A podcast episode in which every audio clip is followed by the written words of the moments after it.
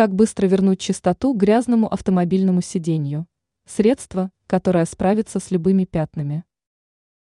Хорошо, если на автомобильных сиденьях кожаная обивка.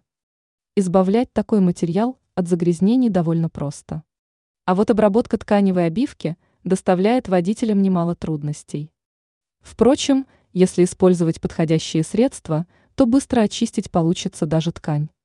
Процедура окажется несложной. И не придется долго протирать поверхность. Как должен действовать автомобилист?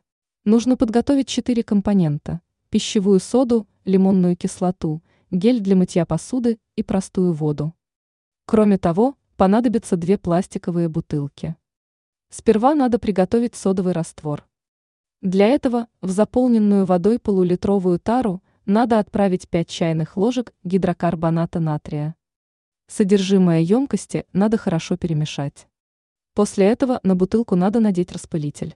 Пятно следует обдать каплями приготовленного средства.